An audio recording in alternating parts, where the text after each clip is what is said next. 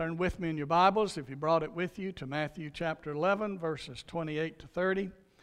And uh, we pray that the Holy Spirit that inspired the Word of God will now speak to the people of God who are hearing the Word.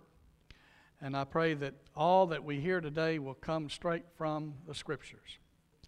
Will you join me in prayer? Our Father and our God, we come before you as your kingdom people. We are the people of the kingdom of God through faith and faith alone in Jesus Christ, who brought the kingdom of God to us.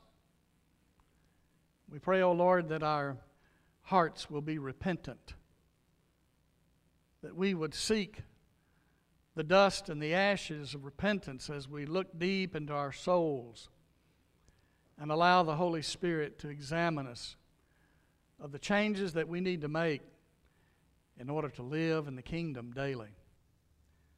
For your kingdom is awesome and beautiful and wonderful and lovely and of good report. It is what's best for us. Hide the preacher behind the cross and fill him, Lord, with your Holy Spirit as we seek to proclaim the Word of God with feet of clay. And I pray this in the name of Jesus. And all who agreed said, Amen and amen.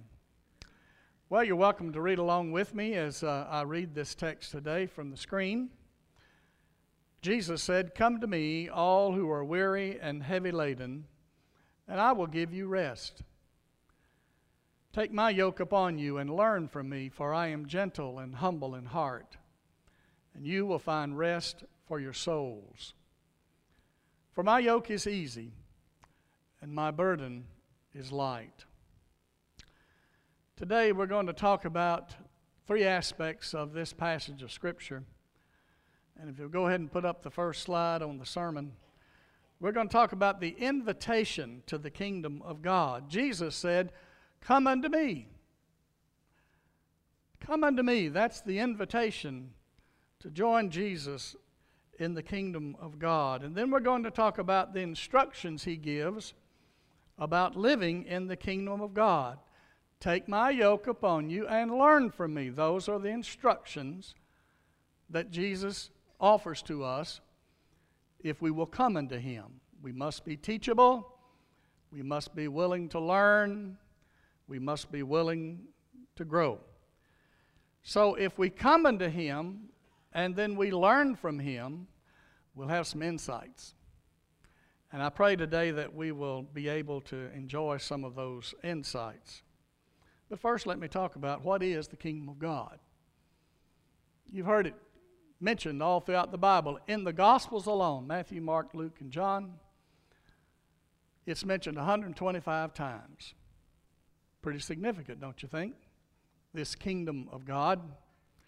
In Matthew's Gospel alone, it's mentioned 55 times. Approximately half of the expressions or mentions of the kingdom of God are in this book of the Bible. Now, we've said before, as we preach through Matthew's gospel, it's about the king. And that's kind of the theme that runs through the gospel of Matthew. So, what is this kingdom of God? Well, number one, kingdom of God is universal. In fact, it is the general sovereignty of God, His rule over all that He has created. God rules from His holy heaven, wherever that is. And God is sovereign and control of all that's happening in world events. This world appears to be out of control today. But God's not out of control, and God has not left it alone. Some say God created the world like a watchmaker. He just wound it up and let it go and has no involvement with this world since He created it. The Big Bang, and it all went out. And He has no involvement since. That's called the watchmaker idea of God creating the world. But the Bible says very clearly God watches over all that He created. And God is not what He created. That's pantheism. God is apart from all that He created, and He is governing it to His purpose. And when God laid the foundation for the earth before He ever created it, according to the book of Ephesians, God had a plan. And that plan was for you and me to live with Him in a love relationship that will last forever and forever and forever. God created you and me for a love relationship that will last forever and forever and forever. Bible says in Psalm 103, the Lord established his throne in the heavens, and his kingdom rules over all. We talk about kingdoms of this earth, really are realms of this earth. We talk about China, we talk about Russia, we talk about Germany, we talk about Africa. The realm of God, the kingdom of God, is over all that exists. So the Bible speaks of his kingly rule, his reign, his action, his lordship, and his sovereign governance and involvement in all that is happening. Is God involved? What's going on with Russia right now? I guarantee he is. It's not out of his sovereign control. So, God, the kingdom of God is universal. The kingdom of God is also very personal. Very personal. It's the rule and the reign of God that has come to us in Jesus Christ. Listen to the words of Jesus. Jesus is God become a human being like us, took on the form of human flesh, and when he came to preach in the Gospel of Matthew, the first thing he said was, Repent, for the kingdom of God is at hand. At hand means I'm here, and I'm God with you, and I'm bringing to you the kingdom of God. So the kingdom of God is personal in that you and I can literally step into the kingdom of God. Just like you step from one border to another. There's a place called Four Corners out west, and four different states come to that corner. Anybody ever been there? You can step over here and be in one state, step over here and be in another state, step over here and be in another one, step over here and be in another state. You can literally step out of the realm, the spiritual realm of this world that's evil, and take one step in Jesus Christ and live daily in the kingdom of God. It's that simple, but it's not that easy. It's that simple, but it's, it's not that easy. Jesus also said to us, The kingdom of God has come, but it's not yet here. It's here, but there's more to come. Because the kingdom of God that is present is alive in folks like you and me who have professed Jesus as our Savior and our Lord. We've invited Christ to come live in our life, and we say, Jesus, take charge of my life. Folks, that's what it means to be saved. That's what it means to be saved. So the kingdom of God is His presence in us, His rule in us. And you say, well, where is Jesus now? He's not here. He's been crucified. He has ascended to heaven. Uh, where is he? How do we get Jesus in us? Jesus is here speaking to you, and you came to church today. You did not come here today by your own volition or your own choosing or your own will or, you know, I think I'll go to church today. Folks, that is the Holy Spirit of God that is calling you to Himself. And Jesus said in this passage, Come unto me. Come unto me, come unto me. Folks, it's the Holy Spirit of God that draws you to Jesus Christ, and Jesus is the kingdom of God. You get that? And you can live in this kingdom that he talks about daily as you walk with Christ and let him be your Lord and your Savior. I'm going to throw a little tricky saying to you. It took me about two years to figure it out, but you all are sharp, and I know you'll get it in about two seconds. Dallas Willard says the gospel, the gospel of Jesus Christ, death, burial, and re- resurrection, being saved, if you want to call it that, is less about how to get to the kingdom of heaven after you die and more about how to live in the kingdom of heaven before you die. uh, we, we, get, we, get, we, we, we make a decision and we invite Christ to come live in our life and be Lord of our life. And someday I'm going to live with Him in His holy heaven. But right now, I got to get through all the hardships here in this life. No, no. The kingdom of God in heaven has come into your life in the Holy Spirit. And the gospel that saves you is the grace of God in Jesus Christ. And so it's more about living in the kingdom of God before you die, not after you die. You can live in the kingdom of God right now.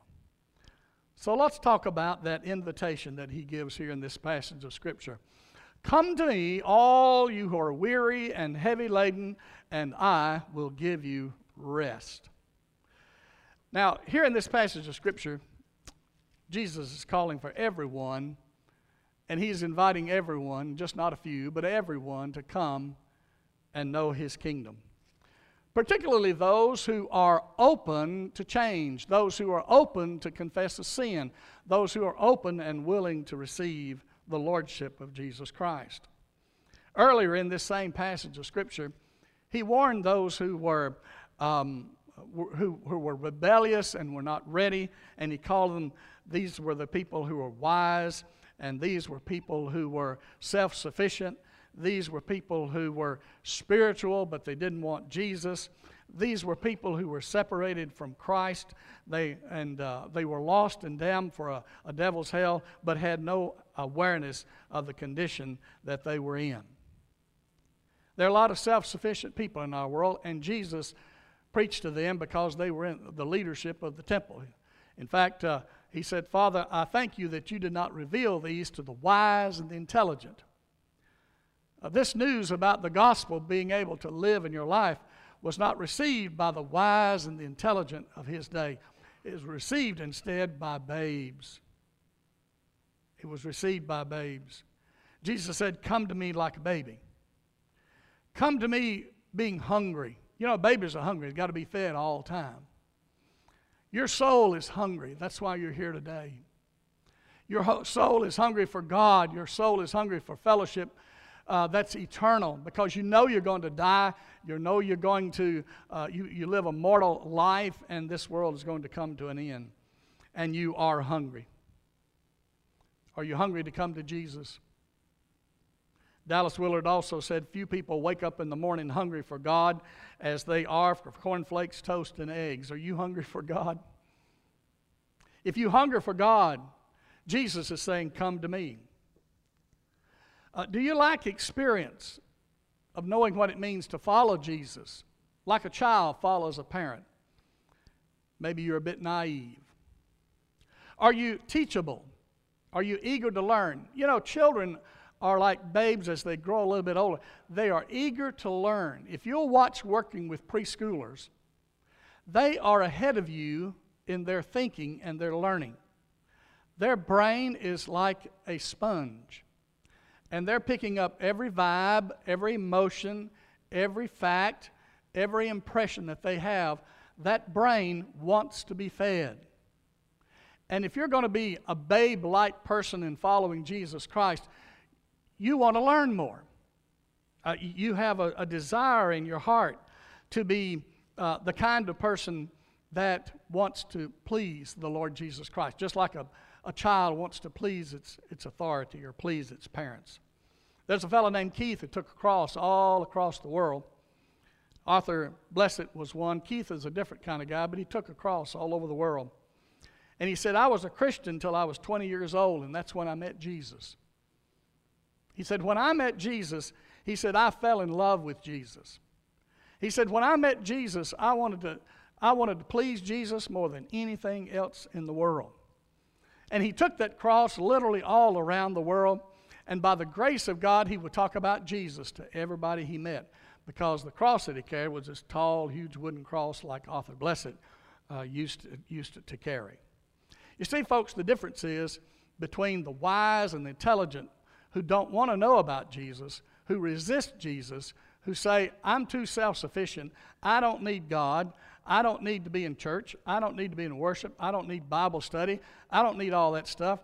In fact, 85 or 89 percent of Meade County citizens will not be seeking God today.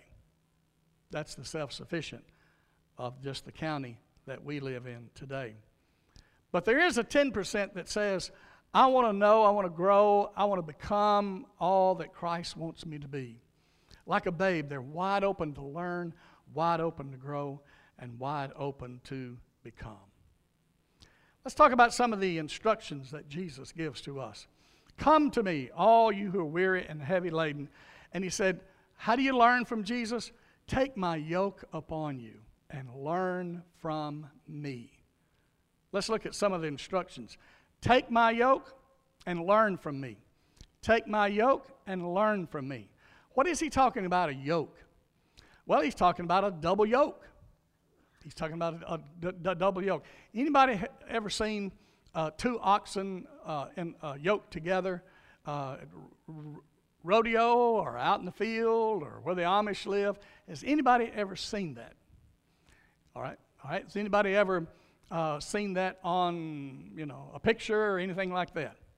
If you'll notice, one of the oxen is mature, and the other oxen is a bit younger. One of the oxen is carrying most of the wisdom and the training and what he's learned, and the other oxen is learning from the mature one. That's what it's like to be double yoked with Jesus Christ. When you are yoked with Jesus, he's not just taking away all your problems. When you're double yoked with Jesus Christ, you're the learner and he's the very wise one. You're the one that's growing, he's the one that knows the way. You're the one that's facing trials and temptations and hardships, and Jesus is the one that says, If you'll just stay with me, I'll get you through it. If you'll just follow me and walk with me, I will get you through it. So, today, the kind of yokes that we carry that burden us down the most are the trials that we face in this life. It's the unforgiveness that builds up in us like a cancer. Now, some of us in Sunday school this morning studied that very carefully in the life of Joseph and how uh, bitterness uh, could have built up in his life, but he found a way to let that bitterness go. Uh, also, guilt builds up in our life of things that we have done wrong. And then there's shame. You know, shame is worse than guilt. When you feel guilty about something, you can say, you know, I was wrong. I need to make a, I made a mistake. Uh, I can make a change and do better next time. But shame is how you see yourself, what somebody told you. Now, I've said several times here if a parent, a guardian, or school teacher, or anybody in your life told you that you're no good, you're not worth anything, and you'll never amount to anything, they lied to you. They lied to you. And so you go around thinking, you know, I'm just a screw up.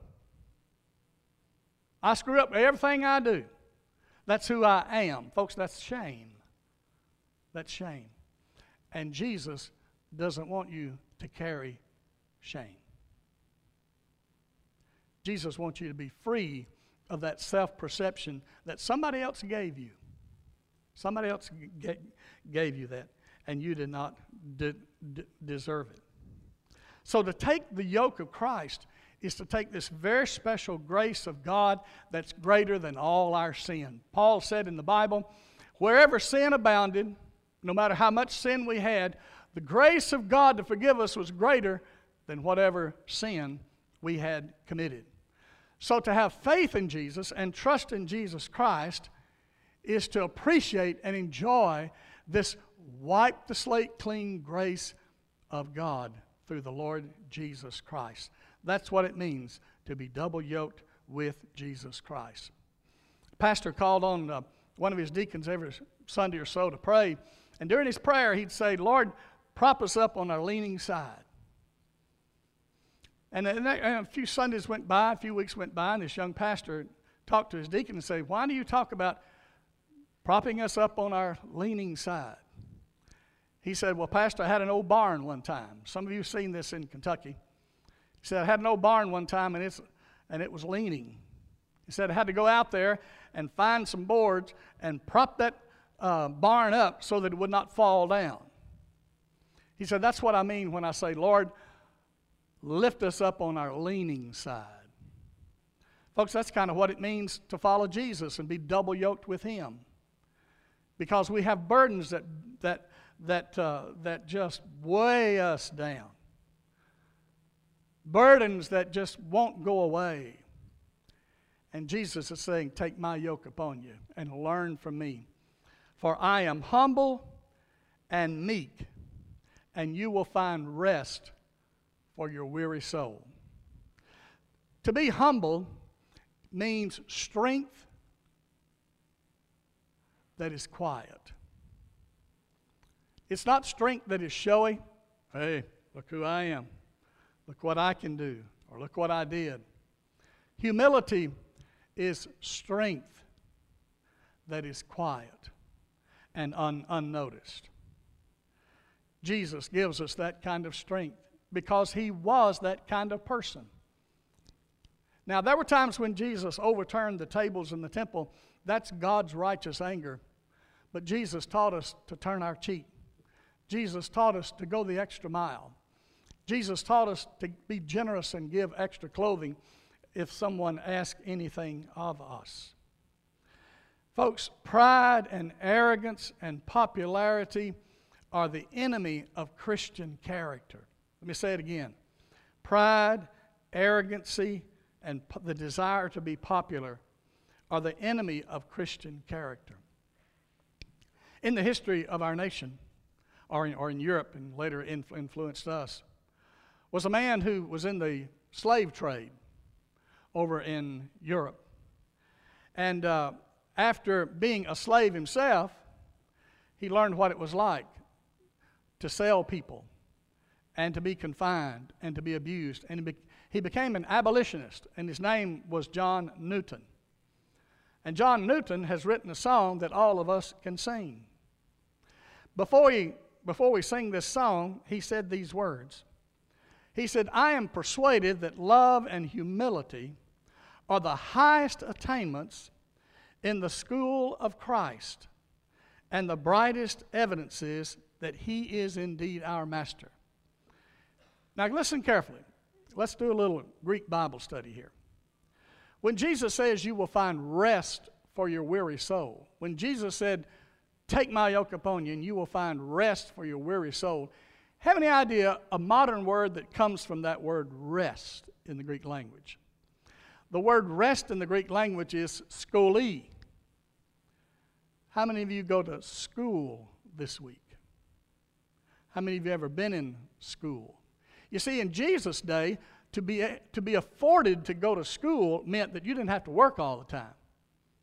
You were either a slave or you worked for somebody else, but only the small amount of people, only the elite, were able to go to schola or to go to school. It's where we get the word leisure, it's where we get the word learning without the stress of working hard.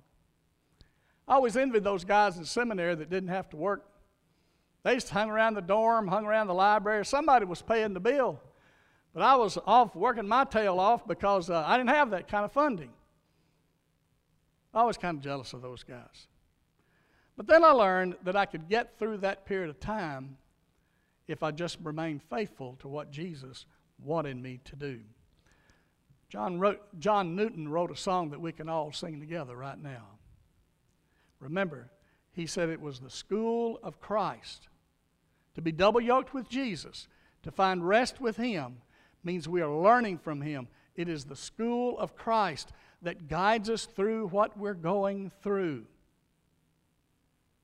Anybody know the song? Sing it with me. Amazing grace, how sweet the sound that saved a wretch like me. I once was lost, but now I am found. Was blind, but now I see. John Newton learned a whole lot about himself when he humbled himself and gave his life to Jesus Christ and became double yoked with him and now he's been a blessing to us. Well, what are some of the insights that, that we have now that we are Christ in us, the hope of glory? we with Christ. We are co laborers with Him. That's what it means to be double yoked. You don't do the work of a Christian by yourself, you don't serve by yourself.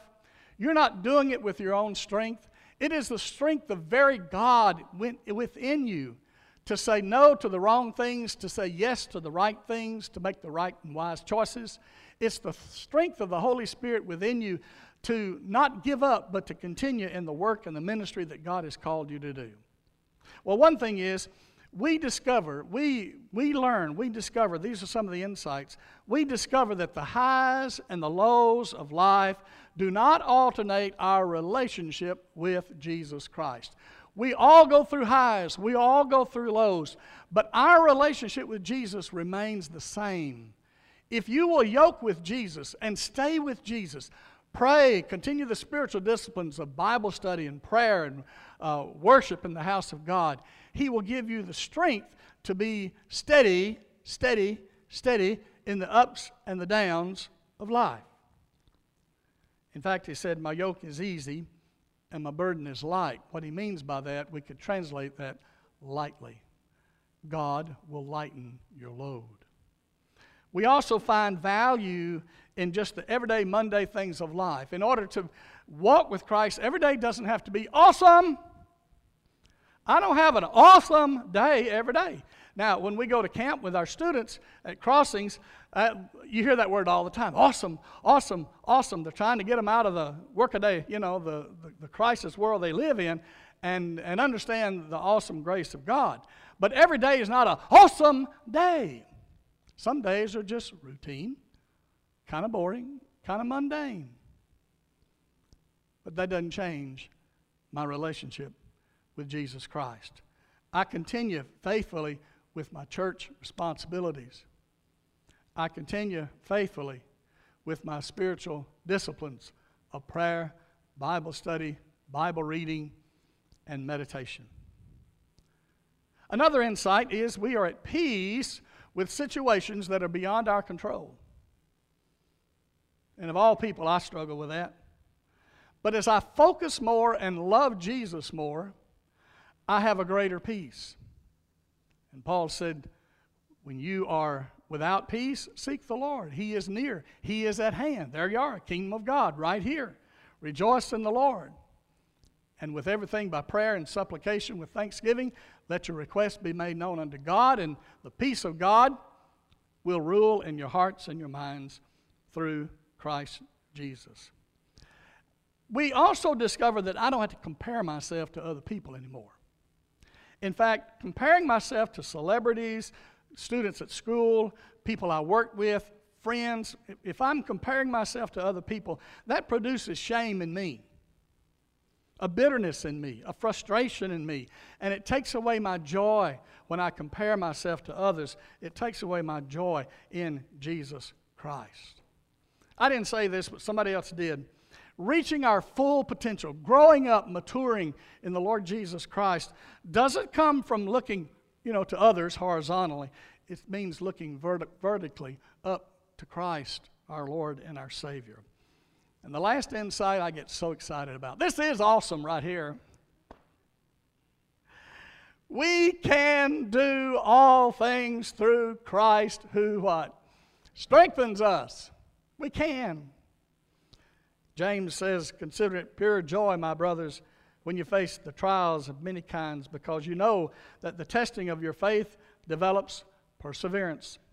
Perseverance must finish its work so that you may be mature, complete, and lacking in nothing, double yoked with Jesus the Christ. Well, there you have it. The question is have you taken on Christ? Paul said, it's like putting on a coat. You take on Christ.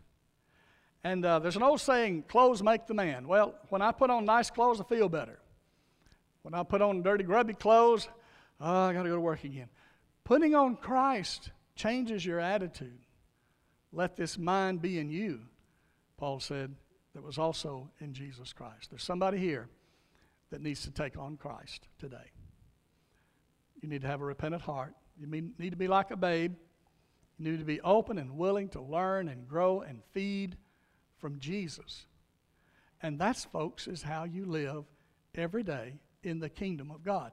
Be, get recentered. Here's the center of the pulpit right here.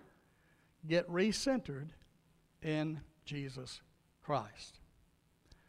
For anyone who desires to unite with our church from a sister church, a Baptist church by promise of letter, or a church of like faith and order, we will receive you. Or maybe you just want to come and pray during this time. Or maybe sitting right where you are, there's a decision that you need to, there's a change of direction that you need to make. Maybe taking on the yoke again instead of putting it down and saying, Lord, I'm tired of this. But no, take it up again. He will be kindly, He will be compassionate, He will teach you how to be humble. Will you stand together as we pray?